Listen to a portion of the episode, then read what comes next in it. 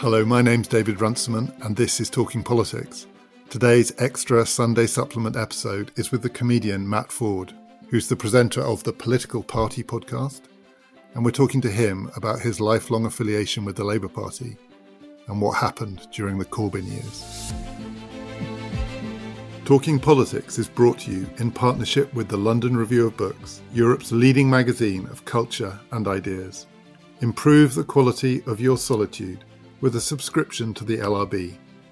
They'll send you exceptional analysis of the politics, economics, sociology, and science behind the crisis, and reportage from around the world, but also gloriously unrelated, richly immersive distraction from the world's best authors and critics writing about history and philosophy, art and technology, fiction, and poetry.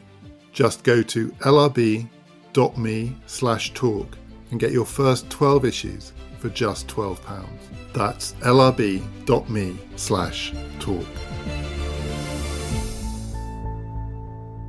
So, Matt, we were going to do a live episode with you uh, at the Cambridge Literary Festival, and we were going to talk about your show, Brexit, Pursued by a Bear, and then your show got cancelled, so I never got to see it. And then the Lit Fest got cancelled, and then everything got cancelled.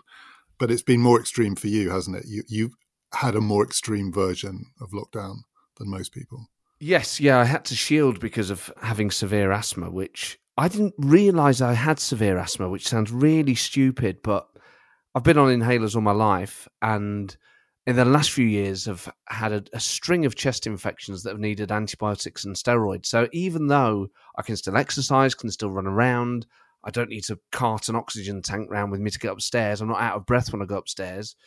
There are a couple of types of medication that I'm on that are listed in the advice for people who should shield. So, so did it trigger one of those texts from the government? Well, I didn't get a text. This is the thing. So I went on the Asthma UK website, which is a really good resource, and they've got really detailed information on there about whether you should shield with asthma or not. And I fell into the category of having to shield because of the two medications listed there.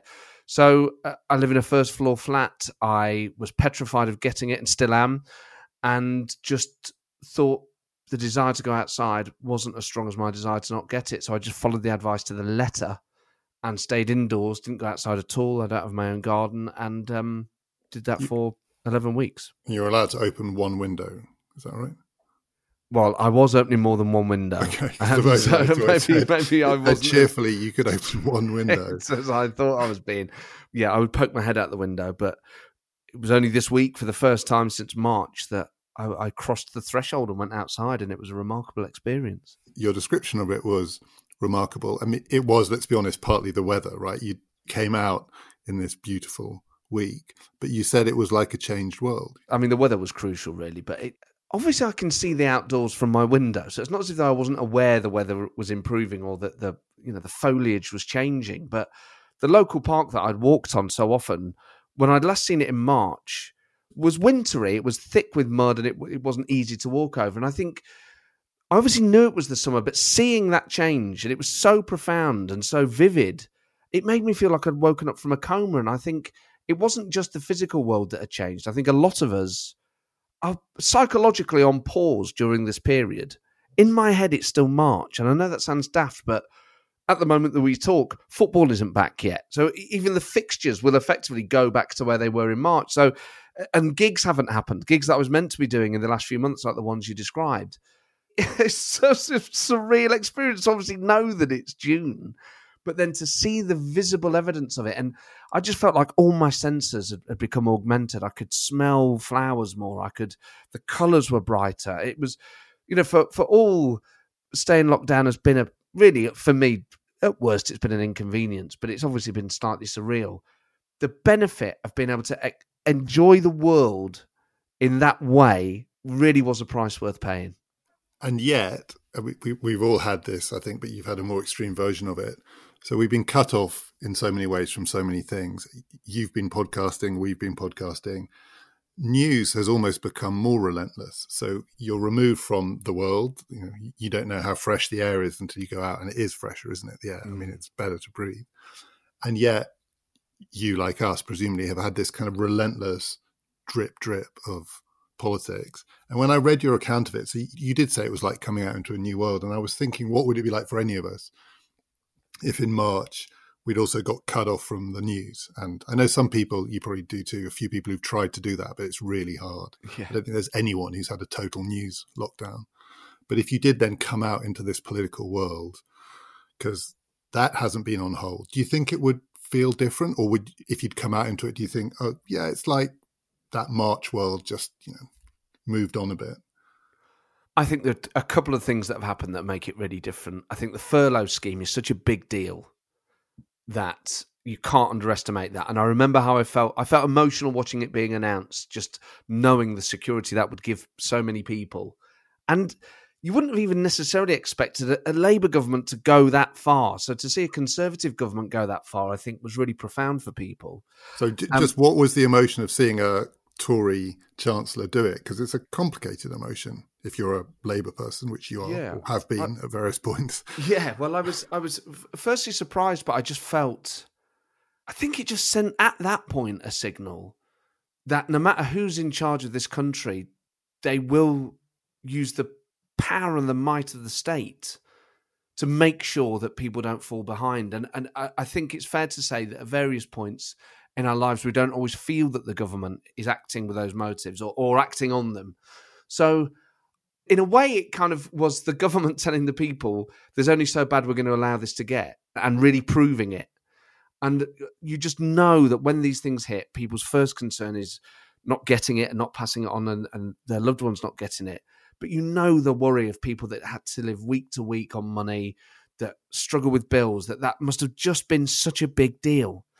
And I still think that's out there as a feeling. I, you know, I think the Tories have probably squandered a whole load of goodwill in the last few weeks, but there will be a residual feeling about that moment. I think that potentially they can capitalise on in the future. So I think that's a big deal. I also think the prime minister catching it and almost dying. I mean, that feels like ages ago now. Yeah. But again, I never thought I would feel emotional for Boris Johnson and, and, and, kind of be willing him to survive. I obviously never thought I'd be in that position, but I, I never thought I would feel sorry for him. I feel a lot of emotions about him. I never thought sympathy would be one of them. And now again, he squandered a lot of that since. But I, I think there's there's a big emotional things for nations to go through psychologically, and I think while we're in this process of still dealing with it and still being in it, we're not currently reflecting in the way that we will once it's passed. And I think in three or four years' time, when we look back and, and way longer into the future, I think that that experience was really shocking to be, all be glued to our TVs at night, wondering whether the prime minister was going to die. And obviously, in the, in the, because he's fine, then we kind of get over it. And there's a whole load of other tragedies happening, and tens of thousands of people have died in this country. But I think that was that was the bit where it felt really felt like a film. So I think had I woken up now and not lived through all that, I think it is a very different place. And I'm sure you're right that some of those emotions are very, very common. I remember I was sitting on the sofa watching TV with my wife, and she got a news alert saying that Boris Johnson had moved into intensive care. And it's the only time I can ever remember that a news alert felt like a real jolt. Like we both just sat there looking at her phone. And yet, if you were following politics on Twitter if you are absorbing the news as most of us do in this sort of partisan way, it's not just that the Tories have squandered it, but the emotion you barely see it covered. It it was partisan incredibly quickly, not immediately, but and I actually think the first one you mentioned, the emotion around the furlough scheme, it's a Tory chancellor, but this is the state looking after its citizens. Though that feeling might be quite common, it wasn't reported as such. You would not get that at all from Twitter, I don't think. And I know Twitter's not the real world, but that kind of coverage, actually hearing you say it, it's quite rare to hear someone say that. Yeah, I think with Twitter, I always have to remind myself it's not the real world, and I think it was one of the probably probably the best thing David Cameron ever said was that Britain and Twitter aren't the same thing, and it's a real reminder that even though we know that to be true, when you're engaging on Twitter, it does feel like the whole world's on there. So even though you know it's skewed, and even though you know you've skewed it yourself by choosing to follow the people you've chosen to follow, you kind of think, well, there's enough people making a noise about it. This must be the prevailing opinion. But I think you kind of have to train yourself out of that and just remember, particularly if you've, as both of us are, people who love politics and consume it in, in, in ways that perhaps normal people don't. you have to remember all the other people out there. I think my mum's not on Twitter and her friends aren't on Twitter, and, and people older than her on, on Twitter, and, and and just and if they are, they're existing in a different recess of Twitter than perhaps you and I are, are fishing in. So, and I think it's about trying to imagine how other people would feel and taking the sting of politics out of it. If you were sat at home petrified about money, and then the Chancellor stands up and says, effectively, don't worry about money until the end of this. Of course, that's a massive deal for people. Of course, it is. So, it's about putting yourself in other people's shoes, and also, of course, that that applied to the self-employed because they weren't getting those messages initially. So it was hugely concerning for them and very distressing. So I think if you think about life as logically as you can, you can imagine how these different announcements were hugely emotional for people that were totally reliant on them. And there were sort of three set piece TV moments, which were each of them watched, I think, by 28 million or something. So it never happens anymore that we're all watching the same yeah. thing. Not all of us, but you know, enough. It's like a 1970s Morecambe and Wise or something. And was it the Queen and then Johnson? Or, no, it was Johnson and then the Queen, I think.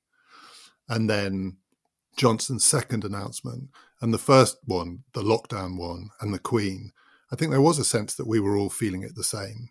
And it was uncharted territory and we were all in it together my feeling about the second Johnson one, the one telling us the stages that we were going to come out, felt completely different. Not just because he had been sick and he seemed a little bit a shadow of himself, but suddenly all of the political controversy, complexity, and anger, you could see it sort of just waiting to be unleashed second time around. Did you have that feeling too that Johnson 1 and Johnson 2 were completely different? Yes, they were. And I think Although I still think at that point there was still a lot of goodwill towards him, and and there will always be an element of humanity where people go, well, we know he's just survived death, so they cut him a bit of slack and a bit of leeway. And I always have to remind myself that there are people out there that really do like him, not just that give him the benefit of the doubt, but that actively desire him to be our prime minister and really, really rate him. So I always try and see it through those eyes as well. Would it shake your faith seeing him in that way? And I think most even minded people would on the second one, perhaps forgive a bit of waffle. I think actually that starts to run out pretty quick because regardless, you're the person in charge and you have to demonstrate that you're keeping the rest of us safe. And I think that's where, since then, particularly with the Cummings episode, really people's loyalty. You know, the people I really think about are those people who are the Labour Tory switchers at the last election in the red wall seats and places like that. Now, maybe the zeal of the convert means that they're still true blue for the time being. But I think a lot of people will think, you know what, we gave you a chance and you've just sat there and lied to us. And this is quite a humiliating thing for us to go through. I think people will take it quite personally. So you were like the rest of us, you were still talking about Brexit and joking yeah. about Brexit, but also being pretty serious about Brexit. Yeah. Uh, in March because it was still the story. Yeah. And now it is still potentially the most important thing that's going to happen politically this year. And we're meant to believe, I think I do believe, that the reason that Cummings is indispensable, despite the obvious damage that he's doing to not just goodwill but trust in the government, is that Johnson cannot see a way of doing Brexit without him. And yet, there was a really interesting article recently in the Times about opinion polling in those red wall seats, now blue wall seats, the northern seats, the ones that won Johnson his victory, asking people now in the middle of coronavirus what they feel about Brexit. And there seemed to be a big shift in people saying that a, a no deal Brexit was dangerous because we're currently in a space where people's safety is the number one political priority. And Labour voters who had switched were extremely anxious and potentially angry about the thought that Brexit would once again be prioritised. In which case, it looks like holding on to Cummings is doubly dangerous. I mean, that's how it looks to me. Johnson and Cummings still seem to be assuming that at some point we're going to go back to where we were in March. I just I'm not think, sure. Well, I think you're right. I also think this is a product of so many different things, and primarily, quite apart from the character traits of, of Dominic Cummings and his initial reaction to the story, where he comes out and he's kind of trolling the media and being quite cocky, and that whole kind of punk outlook that he's got, or certainly tries to give off. I think he's really disrespectful at a time like this, regardless in a way of his personal circumstances. But the complacency that they have developed over the last 10 years, and particularly the last five, This is a party, and particularly a group of people, specifically the Johnson Cummings people, not just the Tory party in general, that have basically been able to get away with it. And that is habit forming. They've never really had to worry about having an opposition that's really going to press them. And they obviously think, well, we've got the best part of a parliamentary term left. Maybe it gets bumpy now, but we can we can level it out. Give us a couple of years. But I just think that's so risky. I can't believe people in charge take that approach to power. Why put this stuff in jeopardy at all? If they really value Cummings that much, get rid of him quick and you can bring him back. Because really, Brexit's part of the thing. What they really care about is getting re elected and they think Brexit, perhaps if they don't negotiate that properly or they don't navigate that properly, it impacts on Johnson's ability to, to get re-elected. So get rid of him quick. The anger would dissipate faster. It wouldn't have been as deep, and then you can bring him back maybe in a couple of years' time. But the amount of capital they've burned, and what really frustrates me is is we talk about it as political capital, almost like it's just numbers on a spreadsheet, like it's internet banking. This is people's emotion. This is people's perception these things are really deep. And just as Labour lost those heartlands, and that was an emotional change, and there was there were fence posts along that way. This is the first, I think, huge movement in the opposite direction, where okay, the maths might make it difficult for Keir Starmer next time, and with what's happening in Scotland. But I think this is the start of the departure of Boris Johnson from Downing Street, and it's just a question of whether it takes Labour one or two goes to get him out. And it's also true that I mean, in some ways, they're behaving like he's the leader of the Labour Party because the Labour Party, as we learned, does not ditch its leaders. We've known that for a long time. It's incredibly hard for a Labour leader to be dislodged. Yeah. But the Tories do it all the time. and they do it to prime ministers who have bigger majorities than Johnson does. I mean, Thatcher yes. had a bigger majority when they got rid of her than Johnson does now. And they also get rid of prime ministers and then tell people it was a health issue. That's also happened more than once. And the other possibility here is that Johnson loses significant parts of the Tory party, including the parliamentary Tory party. I, I know a lot of them are new intake and they got in on his kind of coattails. But at the same time, these are people from these seats, many of them. And the Tory party is not the party of political loyalty. And what he's also done, and this is part of the problem with the way that Dominic Cummings has done politics, is he was actively alienating even people on his own side in the run up to that referendum. You know, he told all those Tory Brexiteers that they didn't know what they were doing and they shouldn't be in charge. Now, maybe he had a point, but the way in which he handled his business alienated a group of people that at a time like this, he would have needed to go out and, and, be supportive of him. And they weren't there for him. In fact, it was a lot of the Brexiteer Tories, people like Tim Loughton, that were calling for him to go first.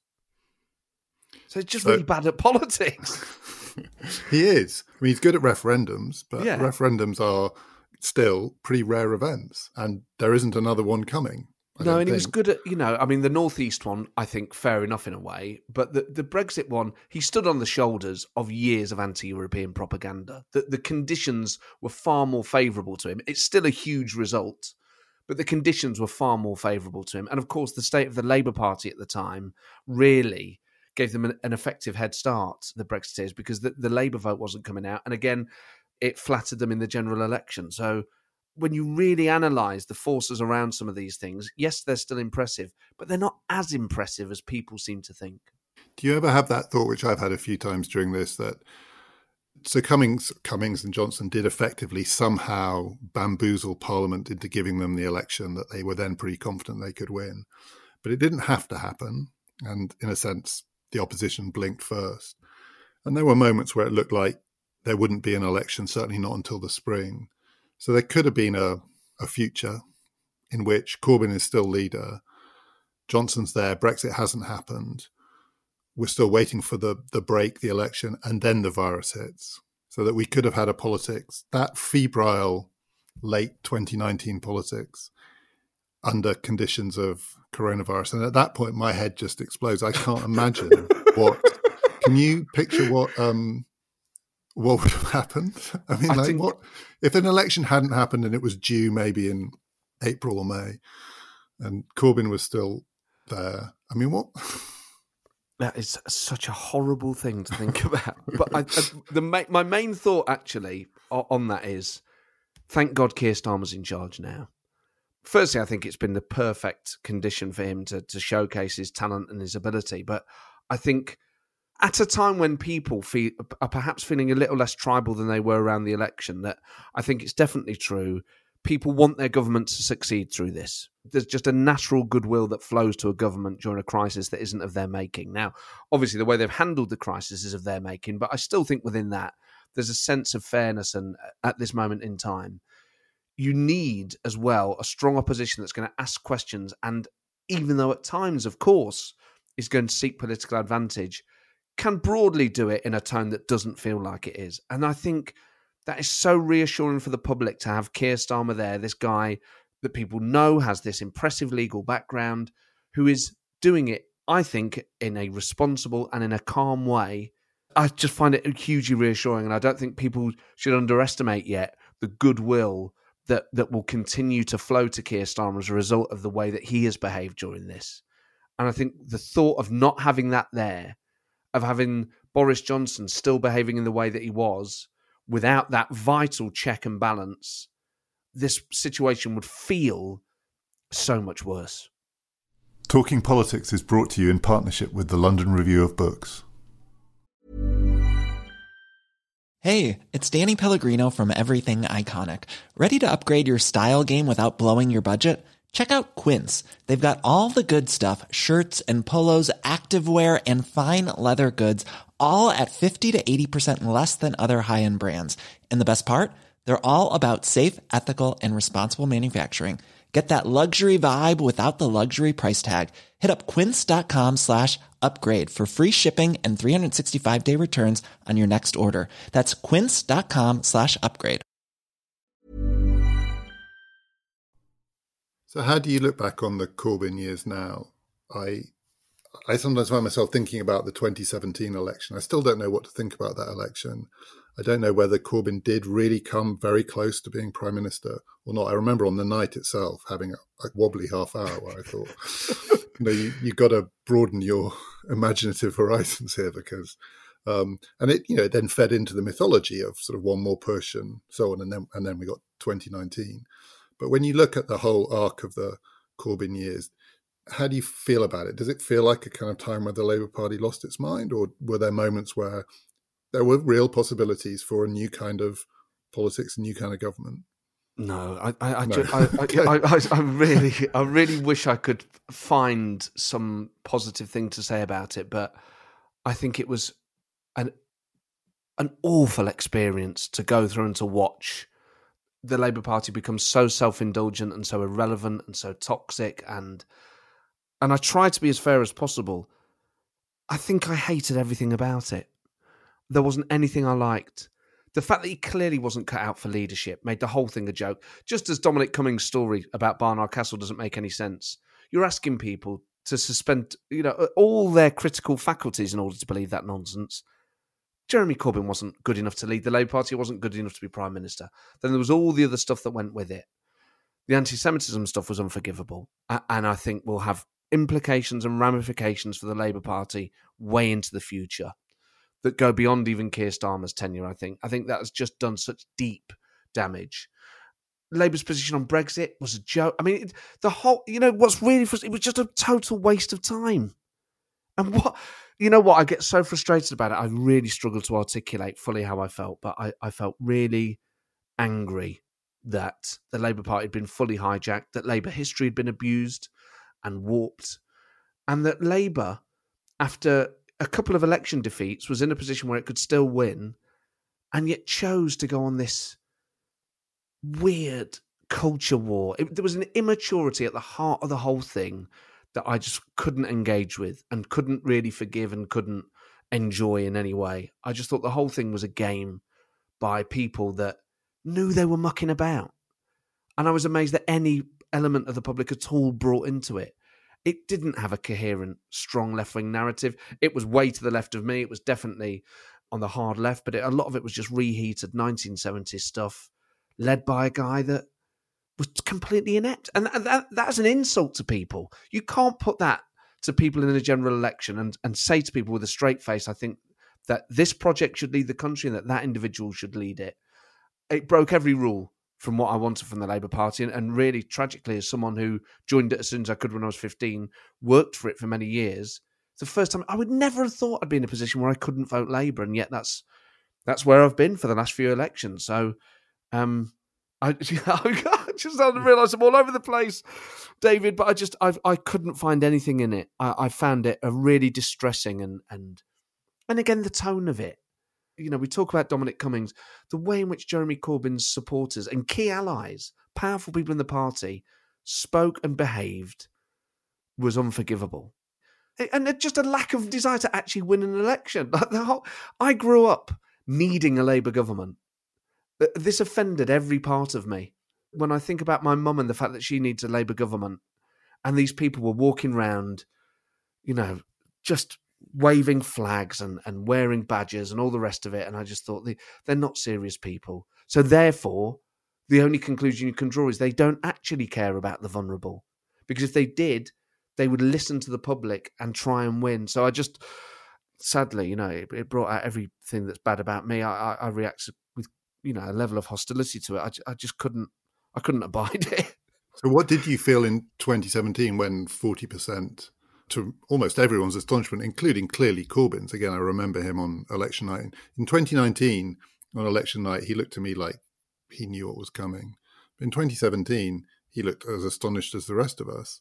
And it wasn't that close, but you know, the, the mythology was a few votes in a few what became marginals and, and May could have lost her ability to form a government. But it was close enough that a lot of people clearly did manage to get past his ineptness. Was yeah, it about I mean, Brexit then? Was it was it because people actually didn't believe he had a chance, and so it was like a free shot at the government? What was going on in 2017? It's still a really weird election. That one.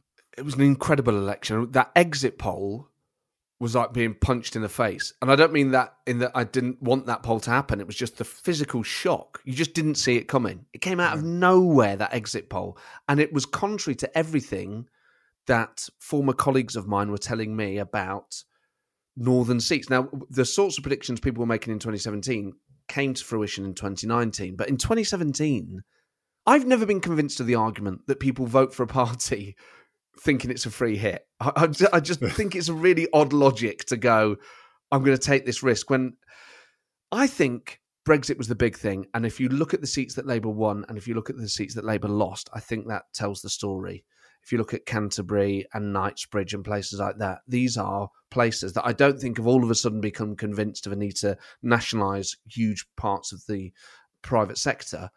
I think these were places that were rebelling against Brexit. And at that point, Jeremy Corbyn had been far more effective at convincing people perhaps he was the best bet to stop. And he was a newcomer and people kind of liked him. I don't think at that point people had fully woken up so the the full horrors of it. And Theresa May ran an awful campaign, and Theresa May was a prime minister who looked like every day in the job caused her physical pain. Like it was it was awful. It was like watching Gordon Brown again, where you go, you don't look like you're enjoying the job. You almost in a way want to put her out of her misery. What I would say about the results is the Tories again increased their vote share. Theresa May, in terms of popular vote, scored a stunning result. It, it, was the seats, and obviously we live in a system that puts seats first, so that it's fair play to Corbyn. He did well on seats, and a share of the vote went up. But also the mythology of the people that look back and say, "Oh, he was really close," totally ignores that actually to get the extra people was a mile too far. Still, even after all this ineptitude, even after Theresa May's disastrous premiership, people still preferred her to be prime minister, and it completely ignores the fact that Labour were incapable of clawing any ground back in Scotland. They sold Corbyn as this guy that, that could understand Scotland. And it what it totally exposes is Corbyn's leadership doesn't understand Scotland at all. They just think, well, if you're really left wing, that's the way to defeat the SNP. And that has clearly been disproven. And it's clearly been disproven as well that that's the way to beat the Tory party as well. So the mythology totally skews the, the statistics and the numerical facts, but it also completely misjudges the mood of the country that we all knew that was out there, that people really never rated this bloke and he was never going to become prime minister. That said, I mean, to be fair to him, you can't take that result away from him. It was far better than, as you say, even he thought, but it was still a defeat. And that's the context in which it has to be viewed it also happened because the Liberal Democrats, 2017 and 2019, they got squeezed, and they also, in their different ways in the two elections, did badly. I mean, they ran bad campaigns. During the Corbyn years, as a lifelong Labour person, did you look at the Liberal Democrats? Did you look at the possibility of a, a, new party? Did you look at, I don't know, Change UK? Or, I mean, God knows how many different things there have been. Oh, yeah. But is it fair to say that you feel that you're tribally Labour? Oh, yes, yeah, yeah. yeah. And but I, did I you, as a tribal Labour person, did you flirt with the alternatives? Did you think about other options, or did you just think we've got to sit this one out? No, I, am not asking you how you voted. I'm just. Asking. Oh yeah, no, I, I, I did look at alternatives, and I because I just found I found it so distressing. And to me, it wasn't Labour anymore. It, it was trading under the same name, but it, it, there'd been a hostile takeover, and, and they'd changed. They'd really changed what the party was. So I didn't vote Labour at all in any election under Corbyn's leadership, and I, I just couldn't bring myself to do it. And, and because my Labour membership was founded on strong values of things like anti-racism, and the way the Jewish community was treated under Jeremy Corbyn was absolutely inexcusable. I couldn't vote for that let alone the economic impact. My perception about what that would have been for the country, I, I couldn't vote for it. Now, I've never voted Tory in my life and still haven't and, and wasn't looking at the Tory party for that. But I was looking at the Lib Dems and I was looking at Change UK and I thought I thought actually that you know the two party system is, is still so strong. But I think if you had a slightly different system, there was definitely a mood for something on the liberal left that wasn't Labour. Now, why the Liberal Democrats couldn't capitalise on that, I don't think it's as simple as people say, oh, it's the coalition years and the tuition fees. I think actually people move on quite quickly from certain things. And particularly with Brexit, that was a huge reset, given that Corbyn wasn't going to pick up that mantle. I think, sadly, it turned out that Brexit on the Liberal left at that point wasn't a big enough draw to yank people out of the Labour Party. And people's loyalty runs deep and that doesn't just go for activists and members; it goes for voters as well. And, and we know that that's breaking down, but still, the Labour Party can always rely on a huge block, millions and millions and millions of people that will vote for it in any election, regardless of who's leader. And the Lib Dems can't say that. And they fought a bad campaign, which was a real shame because I thought Jo Swinson actually, oddly, and I, I, I fully accept I may be the only person alive who thinks this I thought on those question time debates and on the Andrew Neil ones, she actually displayed far more political talent and gave far better and far more interesting answers. I accept that. Um, no one else thought that. Certainly, judging by the reaction to some of the tweets I put out saying that at the time. But yes, at the moment Corbyn became leader, to be honest, I was on the lookout for something else because I could see the way it was going. So, and the Change UK, I thought was one of the most hopeful events really of the last 10 years for, for my sort of politics, for new Labour people. I had such hope for it. And obviously, it never really got off the ground. But I was really pleased that they did it. And I think every single one of them should be really proud that they did that because they did it, I think, kind of knowing they were sacrificing their careers. Morally, they had to take a stand and they could stand no more in the Labour Party and some of them obviously in the Tory Party. And I think good on them for doing it. It's really rare to hear that. And I often think that it seemed important at the time, and as you say, people's careers were on the line. And then things happen. Johnson wins, Brexit happens, COVID hits. You know, it feels like we've moved into a completely different phase of history, and that's just all forgotten now. And I was doing it even the way I asked you the question, being slightly mocking, like Change UK or whatever they became. But yeah, it's true that they gave up their careers, all of them, didn't they? presumably yeah, felt... most of them knowingly, maybe not all of them knowingly, but most of them knowingly. Mm. Um, it felt like a big deal. It felt like, oh, mm. something's changing here. People have had enough. I think part of what it was was, you know, for a long time, even before this, even in the Blair era, people go, oh, you know, the two party system and, you know, these parties are going to split one day. And I remember working for the Labour Party and people go, God, maybe the Labour Party will split. And that was in 2006. So it had kind of always been there in the background of my mind. What if? And I think it had reached a point where there were so many of them saying, well, if things carry on, we're going to have to do something about it, and not doing anything about it, that I think those people that eventually took the plunge realized they were becoming slightly incredible. They were genuinely losing credibility by saying, well, next time I'll go. And in the end, I think they realized they had to do it. And I was glad they did. And I think, obviously, as a political project, it didn't work.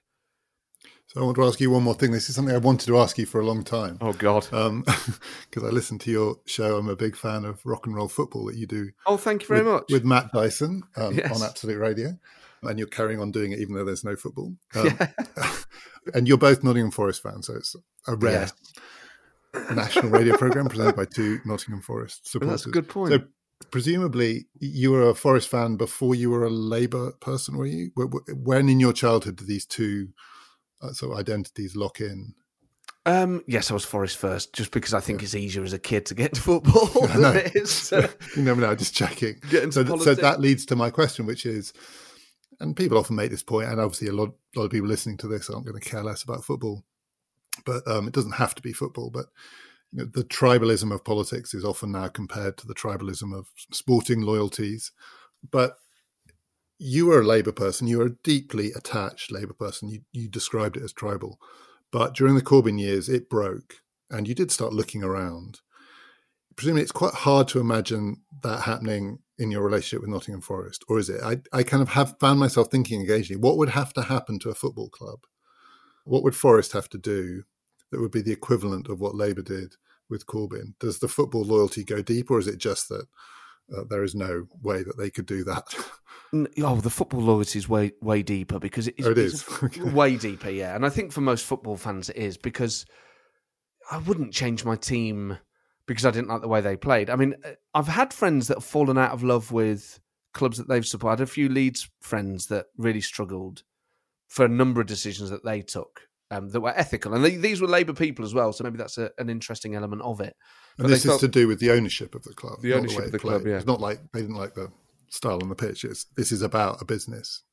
Yes, it run. wasn't anything to do with getting relegated, or yes, they didn't. It wasn't that they found the, the style unattractive, or not that they that that was the reason that they'd fallen out of love. But I had a mate when Ken Bates was involved with Leeds that wouldn't go because he couldn't stand Ken Bates, and started supporting Burton Albion instead because he was living in Derby. So it, it, it does happen. I don't think it would ever happen to me. I mean, unless Forest were taken over by a bloodthirsty despot, I would then, you know, I, I might boycott elements.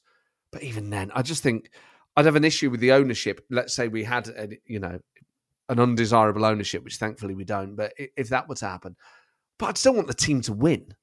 I'd still be rooting for them, and I think that's what's different. In the last five years, I wasn't rooting for Labour. I didn't want them to win. I, I didn't think they deserved to be rewarded for a number of reasons. So I think they are two very different things, and I think they are for most people. Is where the parallel is is when you are in it and you do give it your loyalty, it's a huge part of who you are. I would define myself to myself as a Labour person, and within that, a new Labour person.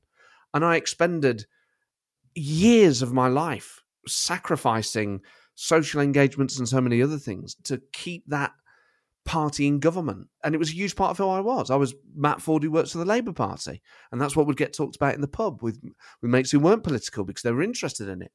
So to lose that is I have lost in a way a huge part of my identity. I'm not that anymore, and I don't like being against things.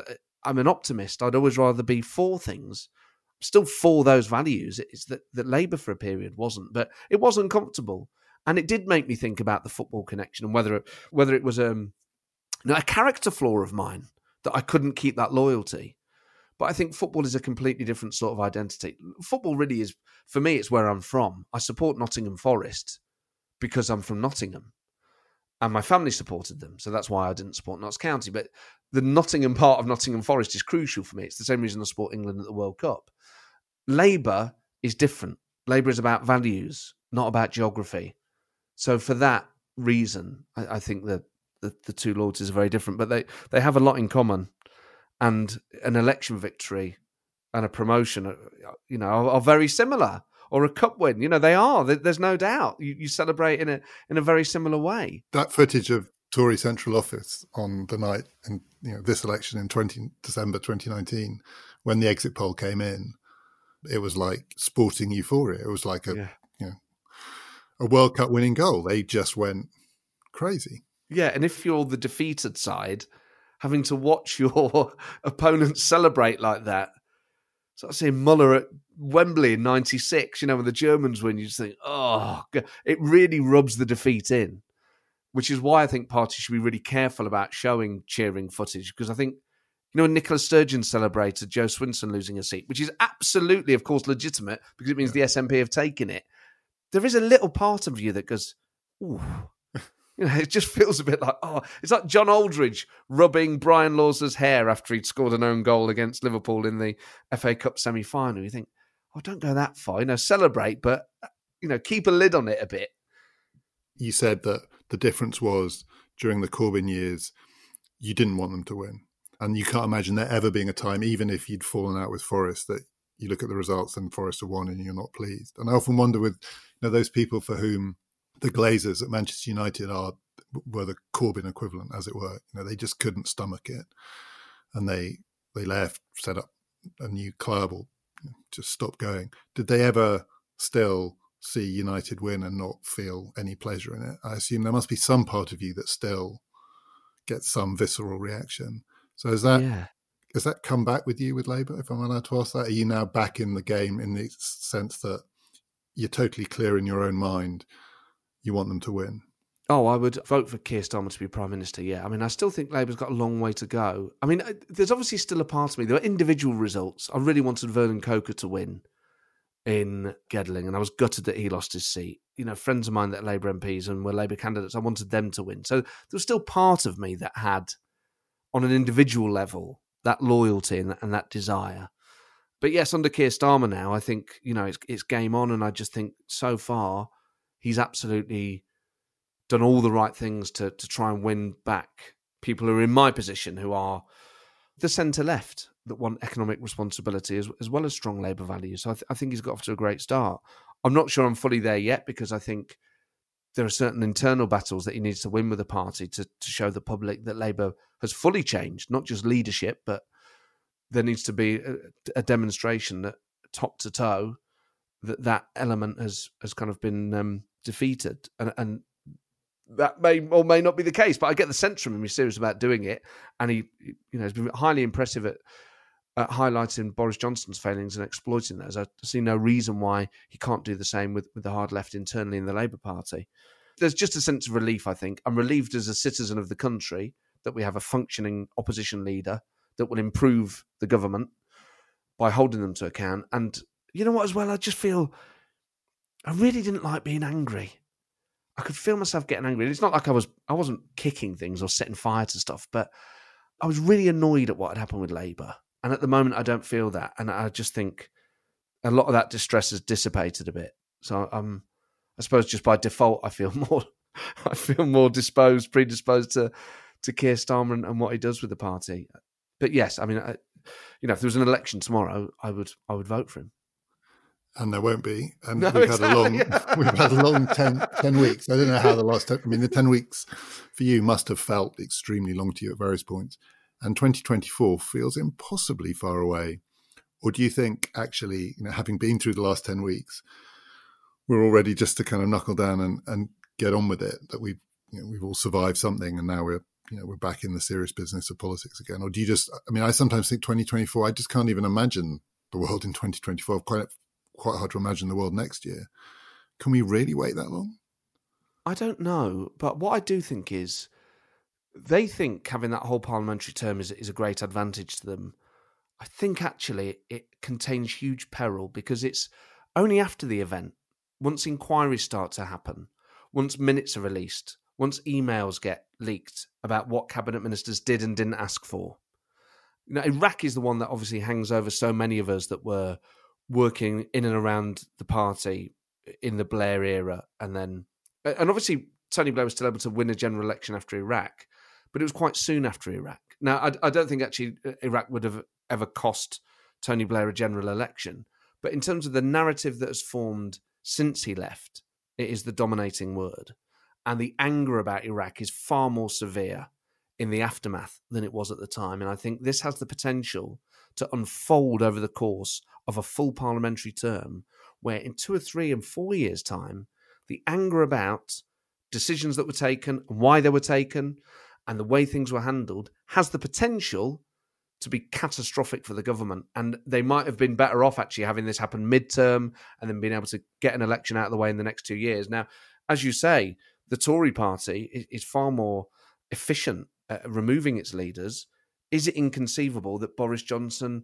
is gone by the next election? And if the next election were, say, Rishi Sunak against Keir Starmer, that's a far more interesting proposition, really, because you could see how Rishi Sunak at this point would be far more reassuring to the kind of you know centre ground politics, and you would have an election fought on the centre ground. You would hope if it were those two. Now, God knows what happens. Boris might survive, and Rishi Sunak might fall like a stone because of something else, some scandal that we're, we're yet to know about. But that would make it a really interesting proposition.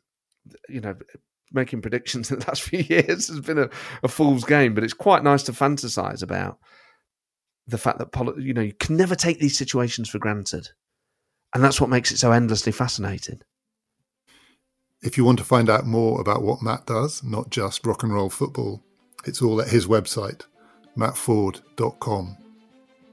In our regular slot this week, we're going to be talking to Adom Getachew and Gary Gerstle, both of them in the United States, about what's happened in the aftermath of the George Floyd killing.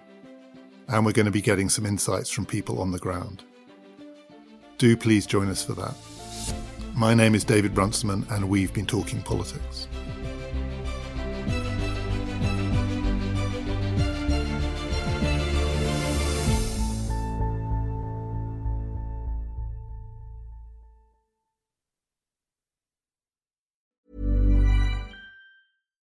When you make decisions for your company, you look for the no brainers. And if you have a lot of mailing to do, stamps.com is the ultimate no brainer. It streamlines your processes to make your business more efficient, which makes you less busy. Mail checks, invoices, legal documents, and everything you need to keep your business running with stamps.com.